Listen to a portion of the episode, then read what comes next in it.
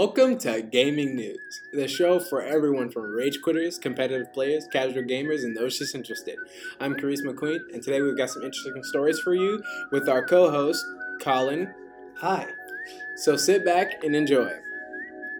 Video games are starting to take over South Boston's waterfront in District Hall for all out expos celebrating local developers.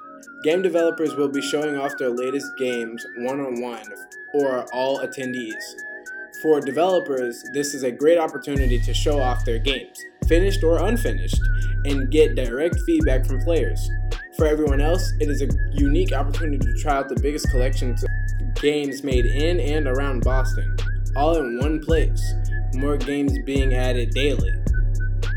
So, what do you think about this? I think this is a really good opportunity for like let's say they're making their first game and they're going to release it out to the public and they want to get opinions. I think this is a great opportunity to like, you know, get some fans, get them like it gives a chance for game developers for people to try out their games and maybe get some like advice or criticism in either way from the general public.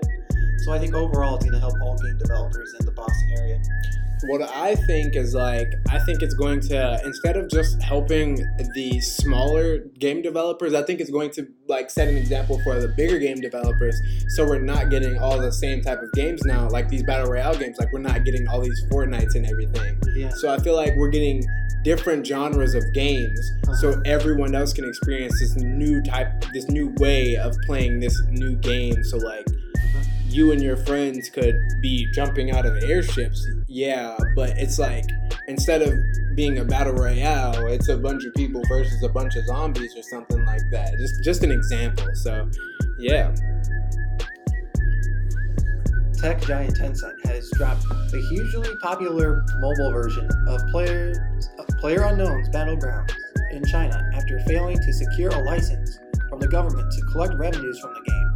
Instead, the company is migrating users over to a similar title, Elite Force for Peace, reports users in Financial Times. Heping Jingying has already been approved for monetization by the Chinese Communist Party, thanks in no small part to its patriotic overtones. One analysis described the game as a tribute to the People's Liberation Army Force, part of China's national military, with anti-terrorism themes.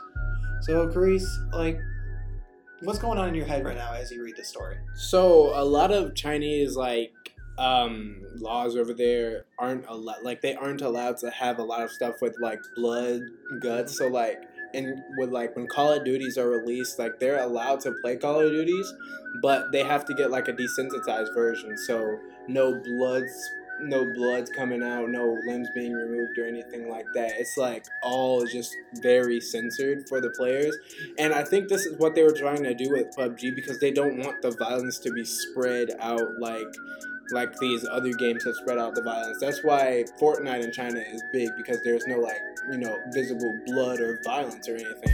So I think like this is another like step of them trying to get up to where the rest of the gaming community is for all around the world, rather than just having a desensitized, censored version of video games for China. What do you think? I think I have like the same opinion as you. And like I think this is so surprising to people is because of the name, the game, PUBG. It's like regarded as one of the best games out there besides Fortnite. And I'm like I can see what you're trying to say.